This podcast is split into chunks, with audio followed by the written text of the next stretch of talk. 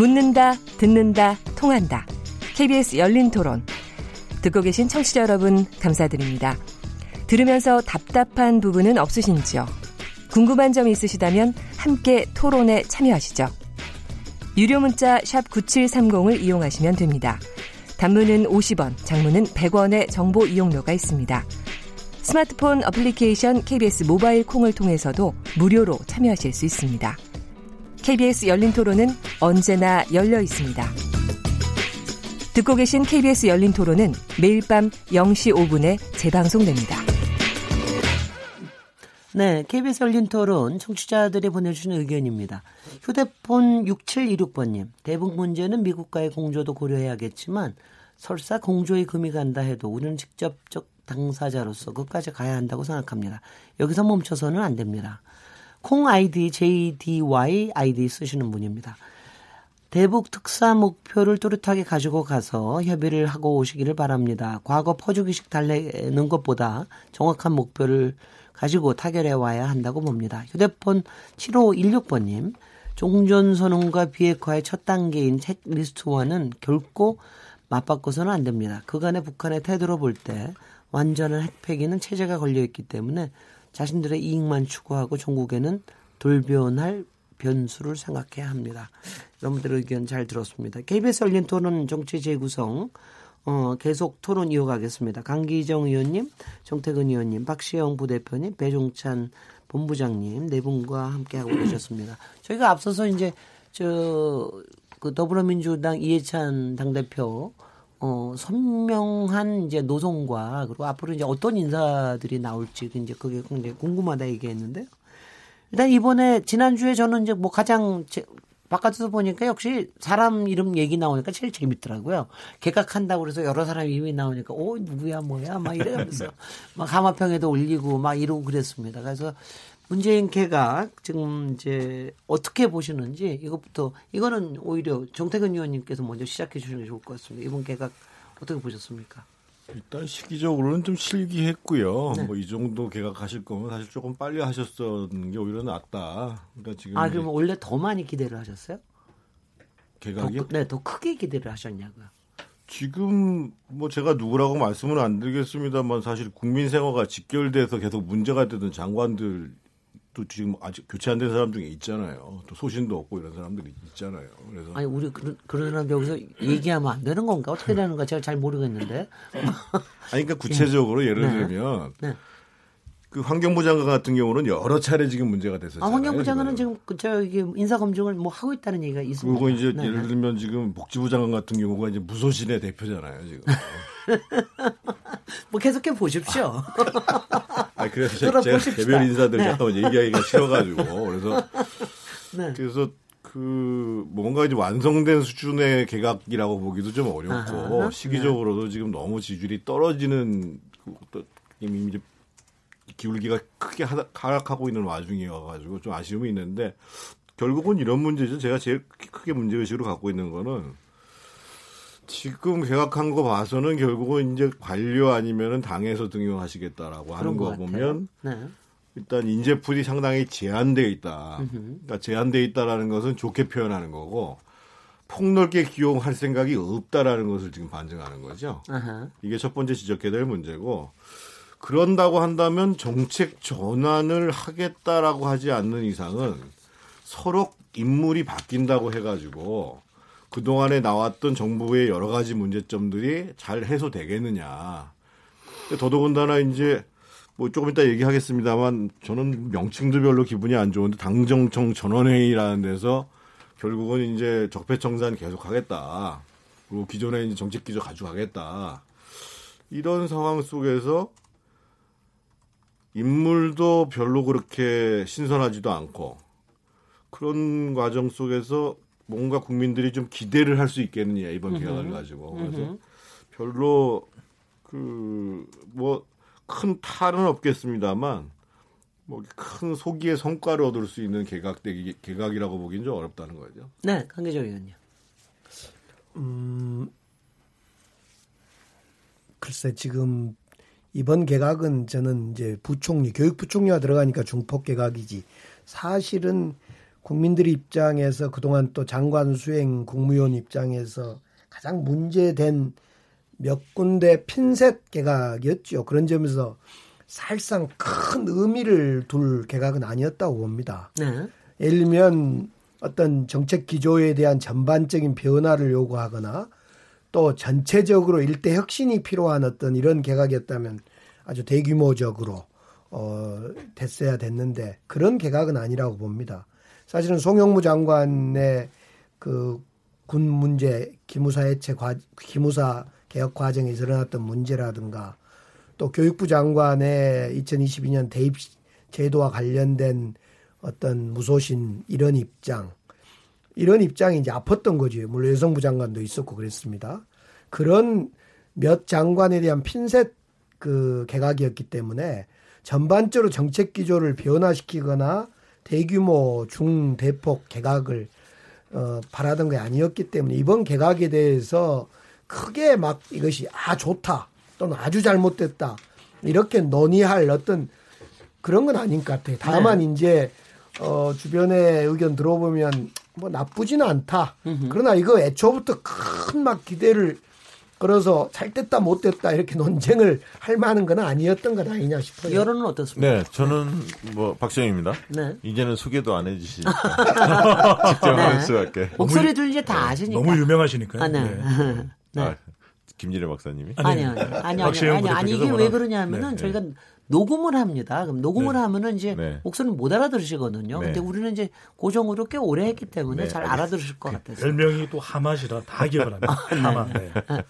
네. 네, 말씀드리겠습니다. 그러니까 저는 이번 개각에 대해서 말씀하신 뭐 임팩트가 그렇게 강하지는 않죠. 그러니까 화제가 될 만한 인물들이 그렇게 많지는 않습니다. 그러니까 특징을 보면 일단 그 경제 부채는 관료들을 전진 배치한 것 같아요. 그래요. 그러니까 이제 경제부 총리를 교체하지 않은 상태 속에서 산자부하고 고용노동부 이 음. 이제 과거에 관료 출신의 분들을 기용을 했고 또 여성 내각 그 여성 비율을 30% 맞추려고 음흠. 어 문재인 대통령이 굉장히 의식을 하는 것 같아요. 그러다 보니까 이제 여성 두 분이 또 정치인 출신의 어, 유은혜 의원하고 짐선미 의원이 교육부 장관하고 네. 여가부 여성가족부 장관으로 기, 용이 됐는데 전체적으로 보면 어, 그렇게 받아들인 것 같아요 국민들은 뭐냐면 개개인에 대한 이 적재적소의 인재냐 이거는 평가를 뒤로 하고 일단 좀 민심을 좀 수용해서 그동안 네. 좀 논란이 있었던 사람들은 좀 교체하는 것이 어, 어떻게 보면 어, 좀 뭐랄까 민심을 좀 수용하는 모습을 좀 대통령이 보여주는 거 아닌가 네. 그렇게 좀 받아들이는 것 같아요. 개, 네. 개, 개별에 대한 평가를 떠나서 아 그렇기 때문에 심기일전하겠다 대통령이 그렇게 말씀하셨는데 그것 자체로 그냥 받아들이시는 것 같아요. 네. 예, 그런 측면이 있고 물론 이제 청문회 과정에서 뭐 어떤 새로운 것들이 좀 도출이 된다면 또 여론이 가변성은 늘 가지고 있지만 지금까지는 그닥 어, 나쁘지 않고 무난한 인사로 네. 보여지는 것 같고요. 무엇보다도 안정감과 조직 장악력을 좀 중시한 게 아니냐. 네. 그래서 이제 관료들하고 정치인이 좀 더 전진 배치되고 시민사회 출신들이 조금 이제 밀려나는 그런 분위기가 좀 감지가 되거든요. 네. 그런 측면에서는 좀 안정 그리고 조직 장악력. 네. 정치인들이나 관료는 이제 그런 장악력이 좀 있거든요. 네. 이제 다만 이제 이 부분에 어, 과거와 같이 그러니까 좀 개혁 드라이브로 과연 걸 수 있을까에 대한 의구심은 좀 있습니다. 네. 이 점에 대해서는 이제 집권 여당이 당정청 회의를 통해서 협력을 통해서 어, 목소리를 또 민심이 원하는 방향이 있고 시대 정신이 원하는 방향이 있다면 그런 부분에서 이제 관료들과 잘 어, 또 견제도 하고 견인도 하고 또 밀어줄 건 밀어주고 뭐 이런 호흡이 얼마나 잘 맞는지 그 거기에 따라 좀 많이 달라지겠죠. 네. 전 본부장님 이830 개혁 자체에 대한 국민 여론은 호의적이다, 네. 긍정적이다, 예스다로 나타났다고 보여지는데 리얼미터가 CBS 의뢰를 받아서 어, 지난달 31일 으흠. 이 직후죠. 바로 다음 날 실시했던 조사고 전국 500명 표본 오차 95% 신뢰 수준 플러스 마이너스 4.4% 포인트 응답률 6.5% 나머지 개요는 앞서 소개한 조사와 동일하고요. 자세한 사항은 조사 기관의 홈페이지에서 확인 가능한데 이 문재인 정부의 830 개각에 대해서 긍정 50.8%였고요. 음, 나쁘지 않아요. 부정 평가가 28%로 나타났거든요. 그러니까 개각은 해야 되는데 했다. 긍정적인 평가로 보여집니다. 이 부정평가도 28%이기 때문에 뭐 긍정평가에 비하면 훨씬 적은 비율이기 때문에 네. 그런데 이 비율을 보면은 대통령의 지지율과 흡사하거든요. 그렇네요. 근데 대통령의 부정평가 비율만큼은 아닙니다. 대통령의 이 부정평가가 지금 40%에 육박한데 28%라면 이 개각에 대해서 담겨 있는 의미는 해야 하는 개각을 한 것이고 긍정적으로 네. 평가하고 시점은 잘했다. 평가는 유보될 수밖에 없는 것이거든요. 네. 그런데 내용을 조금 들여다봤습니다.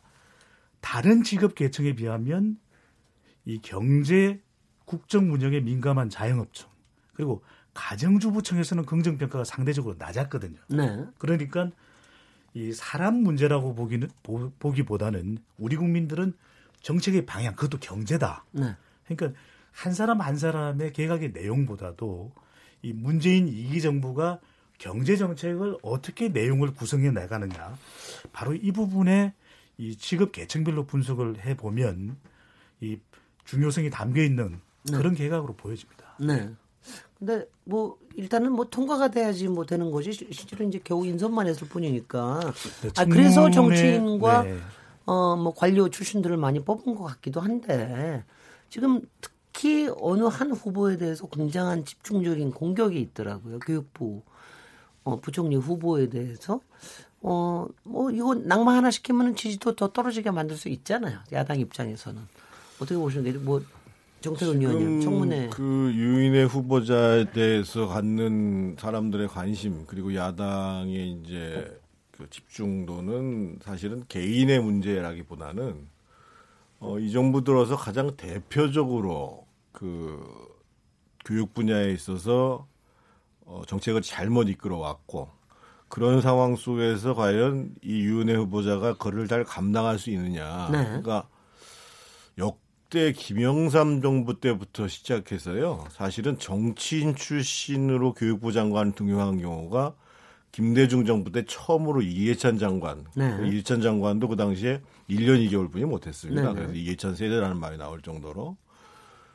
그리고 그 다음에 MB 정부 때 이주호 씨가 있었는데 그분은 원래 이제 뭐 경제학자지만은 뭐 KDI에서 네. 그, 아니, 아니 노무현 정부 때도 저걸 했죠. 김진표 아, 그러니까 네. 그게 다 이제 경제관료 네. 출신 중에서 네, 네. 이제 정치인은 아니었죠. 그렇죠. 교육부 장관을 등용한 경우가 그러니까. 있는데 네, 지금 처음으로 이해찬 음. 장관 이후에 처음으로 정치인 그 출신 교육자가 아니고 또는 경제관료가 아닌 사람 중에서 등용한 경우입니다. 이게. 그래서 과연 어 제대로 능력을 발휘할 수 있을 것인가라는 것에 대해서 지금 국민의 관심이 있는 거고. 네. 어, 저는 이제 전문성이 아주 높다고 할 수도 없고, 그렇다고 해서 6년 정도 지금 상임위를 했으면 웬만한 문제는 다 파악했을 거라고 보이지거든요. 근데 이제 오늘 이렇게 언론에 쭉 나온 모습을 보니까 이게 이제 좀 조금 약간 여담이긴 합니다만 청문회를 임하는 사람은 상당히 겸손하고 방어적이어야 되거든요. 그러니까 뭔가 자신이 잘할 수 있다는 식으로 계속 지금 언론을 내고 얘기를 해서 네. 어 저렇게 하면 위험한데 청문회를 음. 임하는 자세가 그래서 너무 지나치게 이제 언급을 많이 하는 것이 아닌가라는 네. 생각이 들고 이미 네. 일단 뭐 지금 현재 문제된 거는 그거였죠. 지금 이제 본인이 지역구 사무실을 쓰는 게 소위 이제 체육시설 산업개발이라는 소위 그 국민연금 체육진단공단의 이제 산하기관에 있는 것을 써서 국감 때 문제가 제기됐음에도 불구하고 그걸 해소시키지 않았다는 문제. 으흠. 그리고 이제 아들이 병역을 면제받았다는 문제. 뭐 요 정도고 앞으로 이제 더 지켜봐야 될 거고. 네. 지난번에 사실은 강경화 장관 때도 상당히 논란이 됐습니다. 결국은 청문회 때 으흠. 경제 정책에 대해서 아니 그 교육 정책에 대해서 지를 물을 물을 때 으흠. 어, 실수하면 안 되는 거죠. 네. 실수하게 되면 여론이 어떻게 갈지 모르는 상황이죠. 일단은 이제 유은혜 유은혜 이제 지명자가 사회부총리입니다. 사실은 교육부 장관으로도 지금 책임이 무거운데 사회부총리라는 것은 정말 경찰부터 정말 사회 재장관을 다 어떤 의미에서 이렇게 커버하고 총괄해야 된다는 측면에서 책임이 무겁죠. 교육부 장관도 무거운데 사회부총리란 직책까지 갔, 갔기 때문에 얼마나 무겁겠습니까?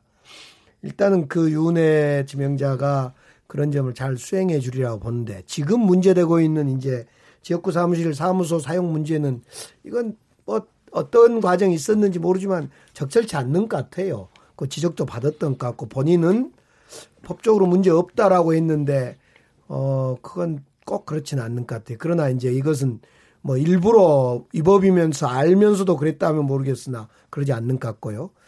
지금 자꾸 그 청와대 그 청원방에 올라 있는 것 4만만 철회하라는 예, 철회하라는 청와대 청원 글은 과거에 이제 비정규직을 정규직화하는 과정에 정교사 자격증 그러니까 그 임시직 교사를 바로 정규직으로 채용해라라는 식의 어떤 부칙 조항이 달린 법 대표 발의한 거에 문제가 됐는데 그 당시에도 2016년에도 문제가 돼서 바로 사과하고 오해 풀고 그 조항을 삭제했던 그런 조항이니만큼 2년 전 이야기인 걸 같아요. 그래서 현재까지는 유은혜 우리 저 지명자가 장관을 또는 사회부총리를 네. 뭐할 수 없는 부적합 내지 부적격 사유는 현재까지 전혀 발생되지 않고 있다 능력이면이나 이런 점에서 그렇게 보여지고요. 네. 네.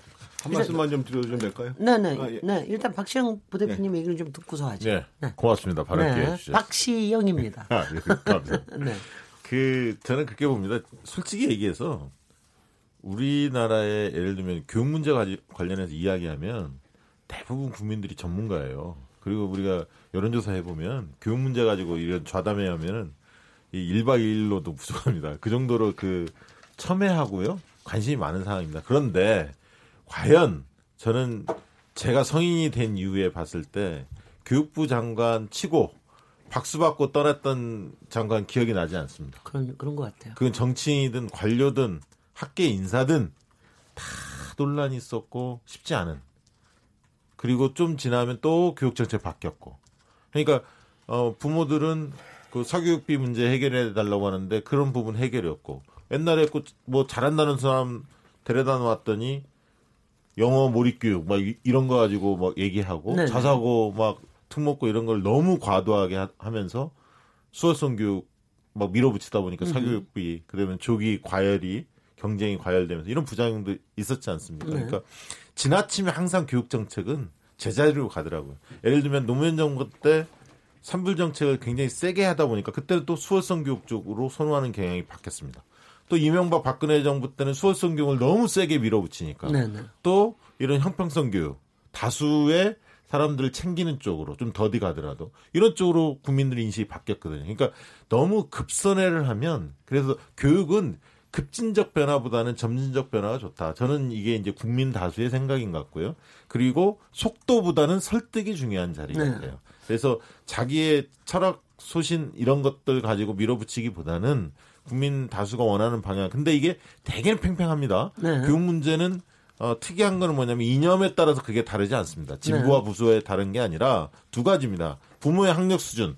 두 번째는 대도시냐 중소도시냐 아니면 농어촌에 사느냐. 입시 전형이 다르기 때문에 그런 네. 차이들이 있습니다. 그래서 지혜로운 사람이 좋아요. 네. 능수능란하고 지혜로운 사람이 좋습니다. 그래서 그런 면에서 윤의 내정자가 그 예를 들면 어떤 부분은 적합한 부분이 있고 어떤 음흠. 부분은 부족한 부분이 좀 분명히 있다고 봅니다. 그래서 어 지혜롭게 어, 만약에 청문회를 통과하시면 네. 많은 사람들 현장에 있는 사람들 이야기를 듣 때 교원 단체 너무 휘둘리지 마시라. 교원 단체 이야기는 듣되 어, 사, 약자인 음. 학부모, 학생이죠 학생, 학생과 학부모들 이야기를 좀 더 반영하는 그런 그, 어떤 장관이 됐으면 좋겠습니다. 그거는 장관 되시고 나면 또 다시 교육 정책 얘기할 때 하도록 하고요.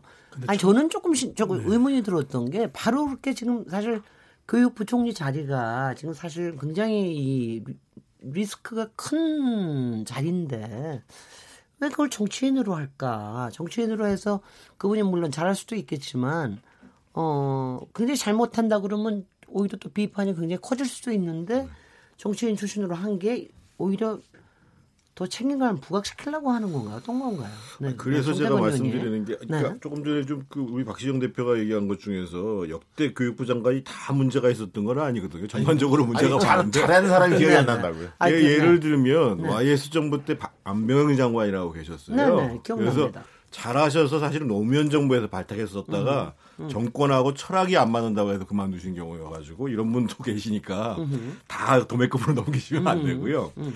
지금 말씀하신 거와 관련해 가지고요. 그러니까 지금 이제 아까 집중적으로 청원에 문제가 됐던 게 교육 공 공무원. 네 네. 공무원들이 문제 제기를 한 거죠. 예, 예. 그 법과 관련된 문제가 또 하나 있었고 또는 두 가지가 더 문제가 있었는데 하나는 초등학교 1, 2학년들 방과 후 영어 수업 네네. 요 문제가 논란이 있었고 두또 네. 하나가 뭐였냐면 자사고 폐지가 있었어. 우선 선발권을 주는 게 아니라 폐지를 주장했던 경우거든요. 네. 그래서 제가 지금 우리 김 박사님 말씀하신 것처럼 제가 요즘 많이 인용하는 문구 중에 하나가 어, 이 거짓말보다 이 진리의 무서운 적이라는 게 이념, 신념. 이게 이제 니체가 한 얘기거든요. 그러니까 지금 이제 박지영 대표 말씀하셨습니다만 기본적으로 자신의 교육 철학이 있는 것이고 그것을 정책으로 옮겨가는 과정 속에서는 상당히 깔려 있는 인프라가 어떻게 되어 있는가 그리고 이해 당사자가 어떻게 되어 있는가 그리고 이게 미래적으로 봤을 때 그 성과를 낼 수 있는 것인가라는 것을 종합적으로 고려하지 않고 음. 소위 철학적 기반하에서 이념적 기반하에서 바로 정책으로 가면 문제가 된다는 거예요. 어, 그렇죠. 그러니까 예를 들면 자사고 같은 경우도 이게 자사고를 없애버린다는 거하고 우선 선발권을 폐지한다는 거는 엄청난 차이인 거거든요. 네. 그러니까 예를 들면 방과후 영어 수업 문제도 그 외국 교육에 대한 부담을 주지 않겠다라는 선의하고 그나마 없는 사람들 입장에서 봤을 때 학교에서라도 방과후 영어 수업 하면 되지. 이런 거하고는 상당한 차이가 있는 거거든요. 그래서 이런 문, 그러니까 제가 보기에는 청문회에 들어가서 이런 문제에 대해서 어떻게 입장을 표명하는가가 네. 만약에 상대적으로 자신의 철학이나 이념에 경도된 방식으로 정책을 얘기하게 되면 야당뿐만 아니라 국민적 여론도 싸늘할 수가 있어요. 어, 아니 저도 결국 거기서 갈리는 문제일 거예요. 굉장히 지혜로울 수도 있고 굉장히 위험한 선택일 수도 있고 이런 딱 보니까 딱 그 생각이 들더라고요. 네, 네. 유원회 의원을 네. 어, 사회부총리 겸 교육부 장관으로 임명한 이유가 있을 겁니다. 대체적으로 나타나는 반응을 보면 물론 긍부정이 엇갈리기는 해도 기대감을 놓고 보면은 개혁일 것이다. 으흠. 또 정치권 인물이기 때문에 기존의 교육 제도의 머리가 굳어버린 인물들보다는 훨씬 더 변화를 만들어낼 수 있을 것이다라는 것이거든요. 근데 문제는 그럴 때 개혁적인 이미지가 계속 유지돼야 되는데 지금 청문회를 앞두고 드러난 문제 중에서 보면 이 사무실을 합법적으로 또 사용하는 문제도 있겠지만 더 큰 문제는 바로 아들과 관련된 병역 문제거든요. 근데 이 부분은 이제 저, 빨리 뭐, 뭐 어떤 문제가 예. 있습니까? 저 잘 모르는데 뭐 병역 그냥 면제 받은 거 면제를 받았는데 네. 네. 그것을 과연 그게 이제 안 낳는 사람도 있고 uh-huh. 반복적으로 아픈 사람도 있고 네. 완치가 되는 사람도 있고 뭐 이런. 것 때문에 지금 의혹이죠. 의혹인데 네, 의혹인데 네. 더 적극적으로 해명이 필요할 것이다라고 보여지는 것은 다른 담당 장관보다는 교육부 장관에 대해서는 개혁적인 이 교육 수장을 바라고 있습니다. 그래서 네네. 지난 지방선거 때도 대거 13곳이었나요? 으흠. 이 진보 교육감이 당선되기도 했는데 그런 변화를 학생들도 바라거든요. 근데 네. 문제는 뭐냐면 이런 개혁의 이미지가 여러 가지 의혹들에 의해서 흔들려 버리면 그리고. 해명되지 않는다면 이게 불안감으로 연결돼 버리는 것이거든요. 네. 적어도 다른 것에 비하면 다른 부처에 비하면 교육부 장관은 사회부 총리이기도 하지만 안정적인 것을 원한다면 음. 자칫 이것이 무엇이 문제가 될 수 있냐면 어, 청문회를 거쳐가겠지만 이 논란만으로도 음. 누가 흔들릴 수 있냐면 결국 학부모가 흔들리는 것이거든요. 그런데 네, 네. 학부모가 흔들리는 것은 이 학부모들의 구성을 보면은 가정주부도 있지만 대부분은 모든 뭐, 모든 직업들이 속해 있습니다. 대통령의 지지 기반인 화이트 칼라가 있고 학생이 있거든요. 네. 이들이 흔들리게 된다면 그 논란이 또 부식되지 않다면 대통령 지지율에도 연결될 가능성을 배제할 수가 없는 거예요. 왜? 네. 다른 인사들에 비해서는 적어도 사회부총리 겸 음흠. 교육부 장관이 지금 많은 관심이 몰려 있거든요. 그래서 저는 지뢰 너무 개... 걱정해 주신다. 아니 그 걱정한다는 걱정의 의미보다는 네. 그런 여론의 영향을 끼칠 가능성을 더 빠른 시간 내에 해소시켜 줄 필요가 있다라는 것이죠. 예, 제가 예. 짧게 하나만 네, 말씀드리겠습니다. 박시영입니다. 저는 개인적으로 그런 생각 같습니다. 그러니까 교육부 장관은 좀 60대가 60대 이상이 안 했으면 좋겠다. 저는 개인적인 생각입니다. 왜냐하면 이게 아이들을 키운 게 오래되잖아요. 계속 교육 정책이 바뀌고 학교 현장이 바뀝니다. 근데 아이를 키운 자기의 자녀를 키운 저, 키운 세대가 좀 꽤 멀리 지나가면 네. 감이 많이 떨어지더라고요. 떨어져요. 저는 그걸 많이 봤어요. 네. 정치인들 만나보면서 그걸 많이 느껴서 가급적이면 교육부 장관은 50대가 하는 게 좋다. 그게 네. 누구든 그런 생각이 일단 하나 있고요. 두 번째는 어젠가요? TV를 보는데 저도 깜짝 놀랐는데 보통 이제 초등학교 저학년 아이들이 되게 1시에 끝납니다. 근데 이제 3시까지 강원도에서 놀이 수업들, 놀이, 그러니까 노는 거, 노는 걸 통해서 3시까지 이제 예를 들면 학교에서 놀게끔 만든 거예요. 네네. 그러면 이제 다수의 맞벌이 부부들 이런 사람이 있으니까 3시에 끝나니까 좋거든요. 바, 아, 반갑죠. 예, 반갑, 반갑죠. 근데 그거를 반대하는 또 학부모들도 꽤 많더라고 인터뷰를 네. 하는 거 보면서. 그래서 야, 역시 현장에서 다양한 목소리를 들어야만이 그런 다양한 계층에 맞게 이걸 탄력적으로 할 수 있겠구나. 그러니까 교육이라는 게 그만큼 뭐랄까 이해관계들이 다 복잡하기 때문에 으흠. 뭐 시범 시범적으로 실시하는 것도 있고 으흠. 농어촌용 뭐 네. 도시형 중, 뭐 약간 대도시형 뭐 이런 식으로 나눌 수도 있고 또 선호하는 아이들만 따로 모아서 그 아이들을 중심으로 할 수도 있고요. 그래서 약간 현장에 대한 어, 충분한 검토가 좀 있었으면 좋겠다 그런 생각이 네네. 들었습니다. 네, 역시, 네, 강기정 의원님. 역시 교육부 장관에 대해서 관심이 많은 것 같아요. 제일 국민들은 네. 아마 저 윤회 지명자가 아니더라도 관심이 많았을 거라고 음흠. 보고요. 저는 이제 윤회 지명자를 왜 했을까? 아까 정치인이고 부담도 있을 수도 있는데 또 어, 6년이라는 교육 상임위도 있었지만은 또 다양한 경험은 또 부족한 것이 있는데 왜 했을까? 저는 소통에 근거한 어떤 엄마의 리더십을 보여주지 않을까 이런 것 때문에 했을 것 같아요. 그런데 이제 왜 그러냐면 김상곤 교육감의 경우에 결정적으로 어떤 결정을 하는데 에, 잘 못했다고 평가를 받거든요. 네. 근데 저는 교육부 장관은 어떻게 해야 될까? 교육 집단, 그 관료 집단 내, 교육부 내에는 단호하고 밖에 영역에는 좀 온화하고 소통하는 그런 양측면을 가져야 된다고 보는데 네. 유은혜 의원이 어쩔 때는 단호하고 어쩔 때는 사실은 상당히 유연하 뭐라 그럴게 유연하다고 해야 될까? 유연하고 온화하고 아주 뭐 그렇게 보입니다. 예, 그런데 네. 어떤 측면은 음. 매우 고집스러울 정도로 단호해요. 저희 또 이제 같이 기정 네. 활동해 보면 그래서 그 양 측면이 교육 관료 내부로는 단호하고 고집스러워야 되고 음흠. 밖으로는 온화하고 유해함 유은혜다운 유했으면 좋겠다. 네. 이름이 이름이 굉장히 중요하고요. 네. 장관이 되면 한 가지만 이제 교육 교육부 장관에 네. 대해서만 이야기하니까 근데 사실은 고용노동부 장관의 김영주 장관이 매우 이제 내가 뭐 잘린 거냐 이제 좀 네. 억울해한 측면도 있어요. 근데 음. 제가 그렇게 말씀드렸지요.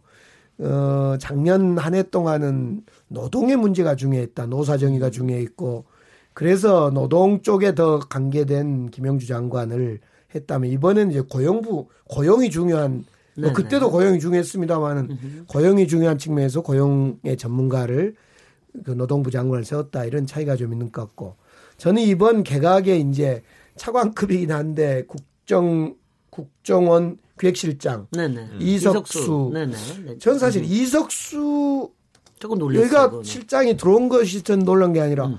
왜 신현수 실장이 잘렸지? 저는 사실 아, 그게 놀랐어요. 아, 아, 아, 왜냐하면 국정원에 신현수 음. 실장이 잘했거든요. 네. 그한 1년 하면서 음흠. 그 서훈 국정원장을 뒷받침하면서 보이지 않게 정말 내부에 국정원의 그 댓글 작업하고 이상한 사람들 다 쳐내고 그걸 잘했는데 왜 그만뒀지 생각이 드니 딴거 딴거 시키려고 그래서 제, 제가 듣기로는 음. 그 네. 문제에 대해서 만 짧게 네. 얘기해. 아니 그랬더니 예. 제가 이제 궁금해서 네. 어, 확인을 해봤더니 정년이 다 됐답니다. 60세. 어, 어, 어 그래서 어. 저 이번 12월에 정년이 그렇군요. 다 돼서 네. 미리 그만뒀다. 그래서 어, 저는 아, 그게 더할 수는 없는가 보죠? 그, 국정원 내부 규정이 아, 내부 그런 규정으로. 아, 공무원이니까. 공무원 임기 공무원이니까.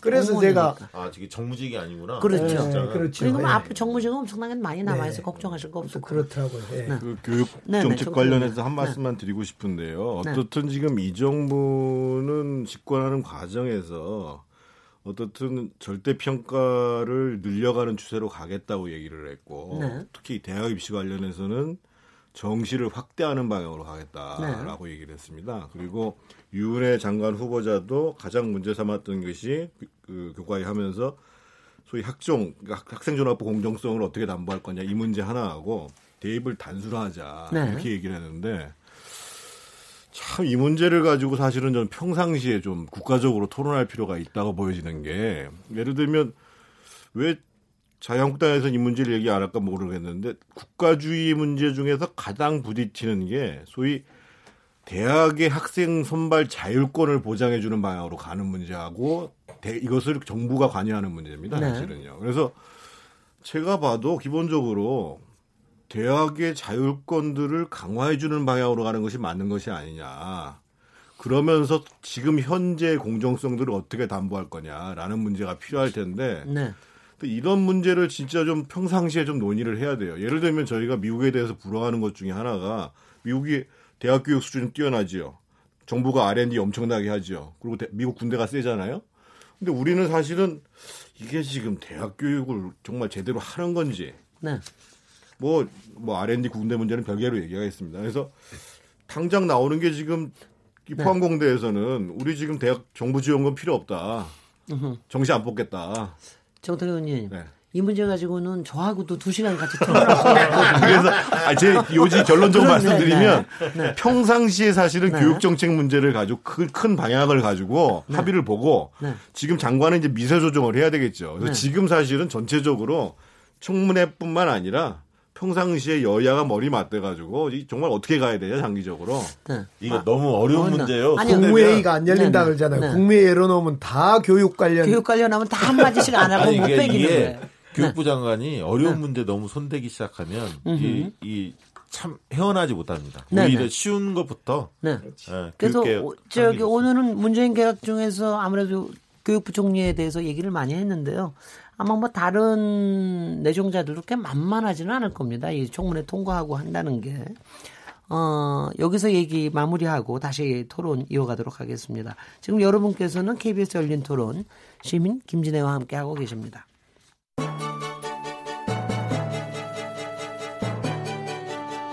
라디오 토론이 진짜입니다.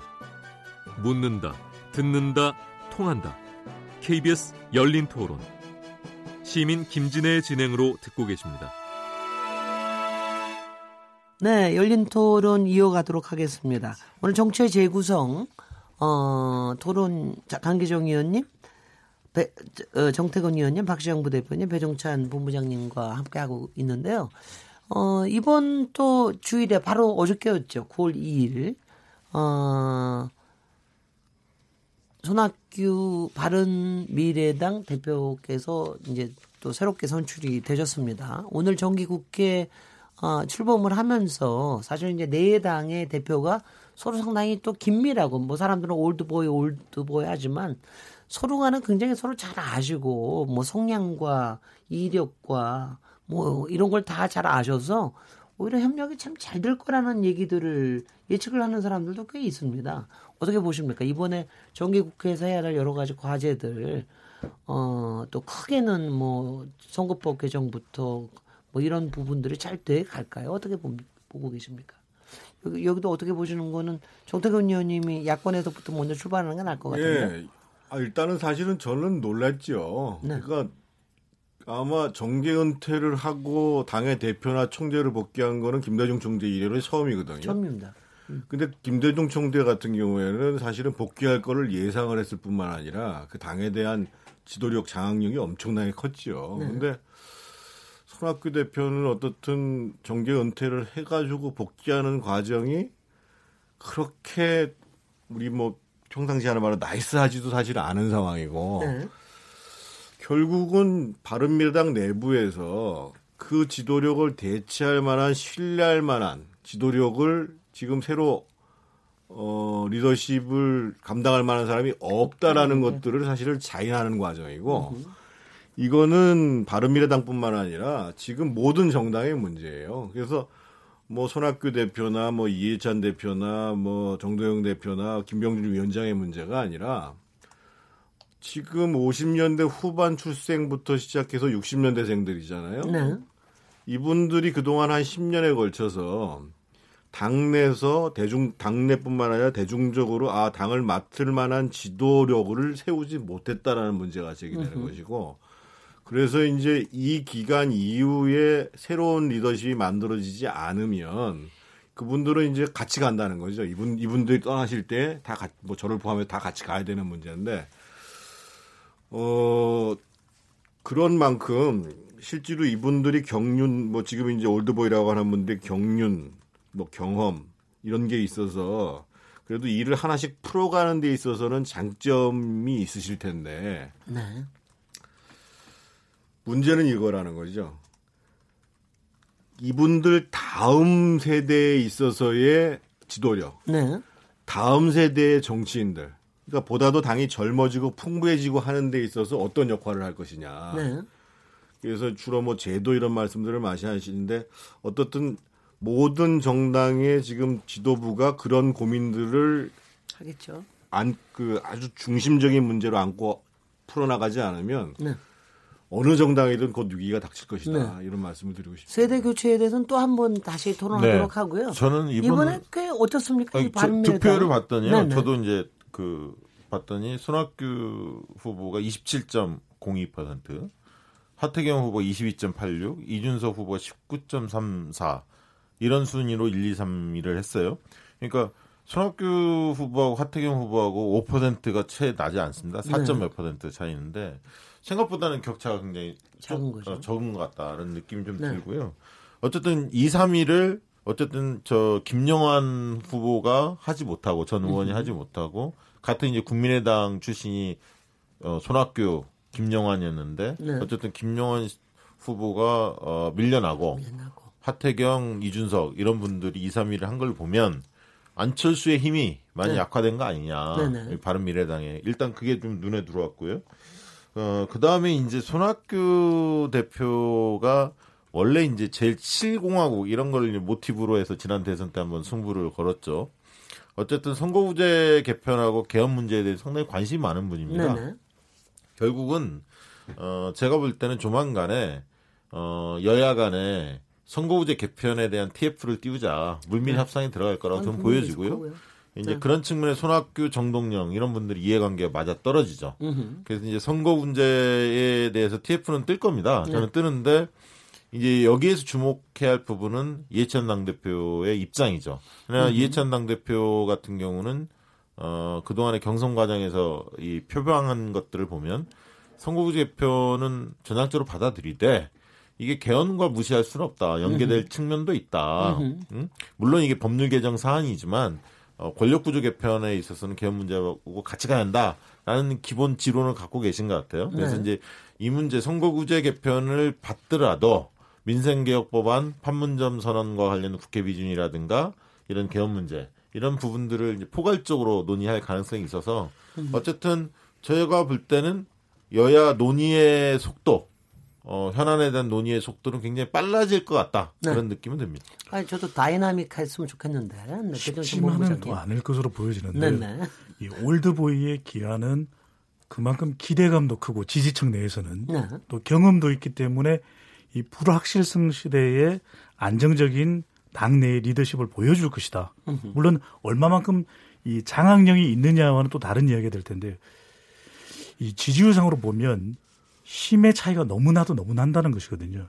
힘이 비슷할 때는 대결도 할 수 있지만 또 으흠. 협상과 협의도 할 수 있는 반면에 아까 소개해드렸던 조사 개요대로 지지율을 보면은 집권 여당은 무려 이 41.4%지만 제일 야당인 자유한국당은 18.8%. 네, 20% 회복했던데.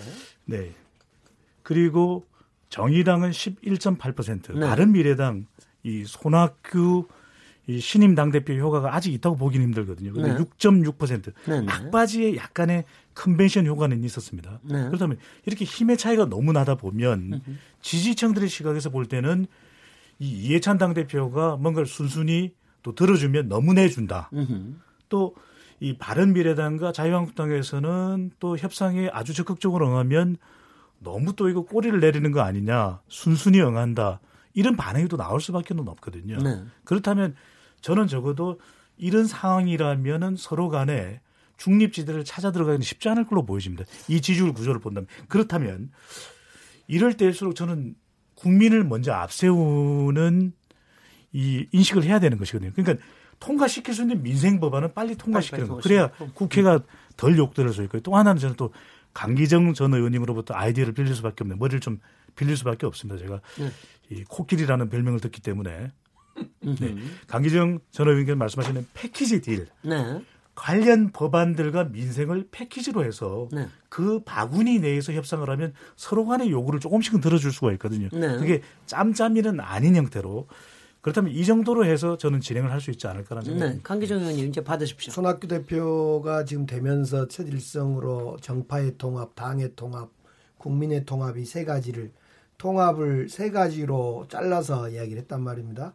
뭐 정파의 통합은 지금 바른 미래당 내부에 던지는 메시지고 당의 통합은 김병준 비대위원장과 함께 새로운 더 보수에 가까운 진보하고 함께 통합해서 양 그 저 민주당을 견제하자 이런 취지예요. 지금이야 뭐 민주당과 자유한국당을 두 그 거악으로 표시를 했, 던데요 어떻든 장기적으로는 당의 통합으로 가자. 그리고 이제 국민 통합은 뭐 그 늘 쓰는 레토릭일 수 있고 어떻든 그래서 손학규 대표는 지금 지금 6%대의 지지를 갖고 있는 바른 미래당을 하나로 합쳐서 김병준 자유한국당의 건강한 보수들과 함께 하겠다는 것까지가 자기 이제 머릿속에 들어 있을 겁니다. 더 나아가서 뭐 이제 대선까지 출마할지는 그건 좀 두고 봐야 되고. 그게 될까요? 아, 그거 그 아예 저는 그 참 저기 대표 선출 되시자마자 그 질문 자꾸 언론에서 그렇게 하는 거. 네, 문제는 이제 뭐 하, 별로 그렇게 문희상 의장님이 네. 오늘 330명의 국회의원으로 네. 좀 해서 국회의원 선거구제도 바꾸고 개헌도 좀 하자 이렇게 던졌고. 네. 뭐 이해찬 당 대표도 그건 부정하지 않은 것 같아요. 문제는 청와대가 이제 개헌은 한번 추진했다가 이제 국회에서 동의 안 하니까 국회에서 알아서 해 주십시오. 저희들은 기다리겠습니다. 이러고 있어서 지금 이제 공은 국회로 넘어온 거에 분명해 보입니다. 네. 5당이 빨리 만나서 선거법 플러스 개헌 플러스 민생법을 빨리 합의해내면 네. 우리 정치는 올드보이들이 귀환이라 하지만 참 반가운 귀환들입니다. 네. 그런 방향으로 갔으면 좋겠어요. 네, 저대표님요 지금 상황을 놓고 봤을 때는 저는 쉽게 선거제도 합의 안 봐진다고 보이거든요. 네. 각 당의 이해관계가 분명하기 때문에. 다만 내년 이 정도 시점에 갔을 때 네. 지금 대통령이나 민주당의 지지율이 어디까지 갈 거냐. 음. 지금 상태로 그나마 유지한다 그러면 아마 그 소위 보수 정당을 중심으로 해서 통합하는 가능성이 굉장히 높아지겠지만 네. 만약에 지지율이 떨어진다. 그래서 이전에 보면 아시겠습니다만 물론 안철수라는 것에 대한 안철수 후보에 대한 기대도 있었습니다만 어떻든 국민의당의 바람을 일으키게 되는 과정을 보면 양당에 대한 실망한 사람들이 제3의 선택을 하는 거거든요. 네. 그러면 이제 만약에 내년 지금 상황 요, 요 시점이요. 내년 8월 달을 넘어가는 시점에 대통령의 지지율, 민주당의 지지율이 상당히 떨어진다라고 네. 하면 그때는 선거제도에 대한 생각도 달라질 수가 있고 음흠. 더더군다나 지금 바라보는 소위 이제 이 바른미래당에 대한 시선이 달라질 수 있다는 거예요. 그렇죠. 지금 불과가 6점 몇 프로뿐이 안 나오지만 음. 내년 상황 그리고 특히 우리 정치라는 게 참 저도 안타까운데 내가 잘해서가 아니라 남이 못해가지고 반사이익을 얻는 여태까지 정치가 많았기 그건 때문에 손자병법에도 나와요. 그래서 원래 그 정도 아니까 지금 상황을 가지고 너무 그 이 손 대표의 앞날이 어둡다 이렇게 음. 얘기할 수는 없습니다. 저는 하나만 박정입니다. 네. 그러니까 이 구조적 문제 때문에 어렵다는 거예요. 그러니까 으흠. 뭐냐면 말씀하신 대로 선거구제 개편 단기 쉽지 않습니다. 그러면 네네. 내년을 맞이했을 때 결국 이제 당 지지율이 바른미래당이 굉장히 높으면 뭐 문제가 해결이 되겠지만 으흠. 실질적으로 양당이 그 점유를 하고 있기 때문에 네. 어, 그 빈틈의 공간을 또 민주평화당도 있고 정의당도 있기 때문에 그렇습니다. 바른미래당이 획기적으로 굉장히 높아질 가능성 그렇게 높지는 않습니다. 네. 지금보다 높아질 가능성이 있겠지만 그런 측면에서 본다면 그러면 총선이 다가오면 다가올수록 선거구제 개편 문제가 매듭이 이어지지 않으면 네. 국민의당 출신의 호남의 국회의원들이 굉장히 많은데요. 몇 명 있습니다 아직도 네. 그런 분들이 과연 바른미래당 간판으로 나갈 수가 있겠냐 호남에서 네. 벌써 고민을 할 거고요. 네. 그다음에 이제 그런 분들하고 이해관계가 상충이 되면 으흠. 과거에 유승민 의원부터 시작해서 보수 대통합을 생각하고 있는 분들 같은 경우 또 생각이 다를 겁니다. 네. 그러니까 결국 한 지붕 두 가족이라는 이 근본적 문제를 해결할 수 있는 힘은 유력한 대선 후보가 나와서 지도력을 발휘하거나 그게 네. 아니면 정당의 지지율을 굉장히 높여서 총선에서 다당제 구조에서도 소선구제 지금의 선거구제에서도 돌파할 수 있는 힘이 있어야 네. 그게 결집이 되는데 네. 두 가지가 잘 안 보인다. 그런 네. 측면에서 굉장히 어려운 거는 분명히 보인다는 거죠. 네. 아, 요번에 이제 아무래도 그 당 오당 대표하고 대통령께서 이제 만나실 테니까 거기에서 물론 이제 대, 청와대 입장에서 여러 가지 정책 민생 정책들 뭐 현안들 이런 거를 어 통과시켜 주기를 뭐 많이 바라고 대북 관계 얘기하시고 그럴 텐데 이 선거법 관련된 게 그, 그 테이블 위에 아주 뭐 정확하게 올라올까요? 어떻게 할까요? 지난번에도. 개괄적으로만 올라오지 않을까? 지난번에도 대통령께서는 네, 네.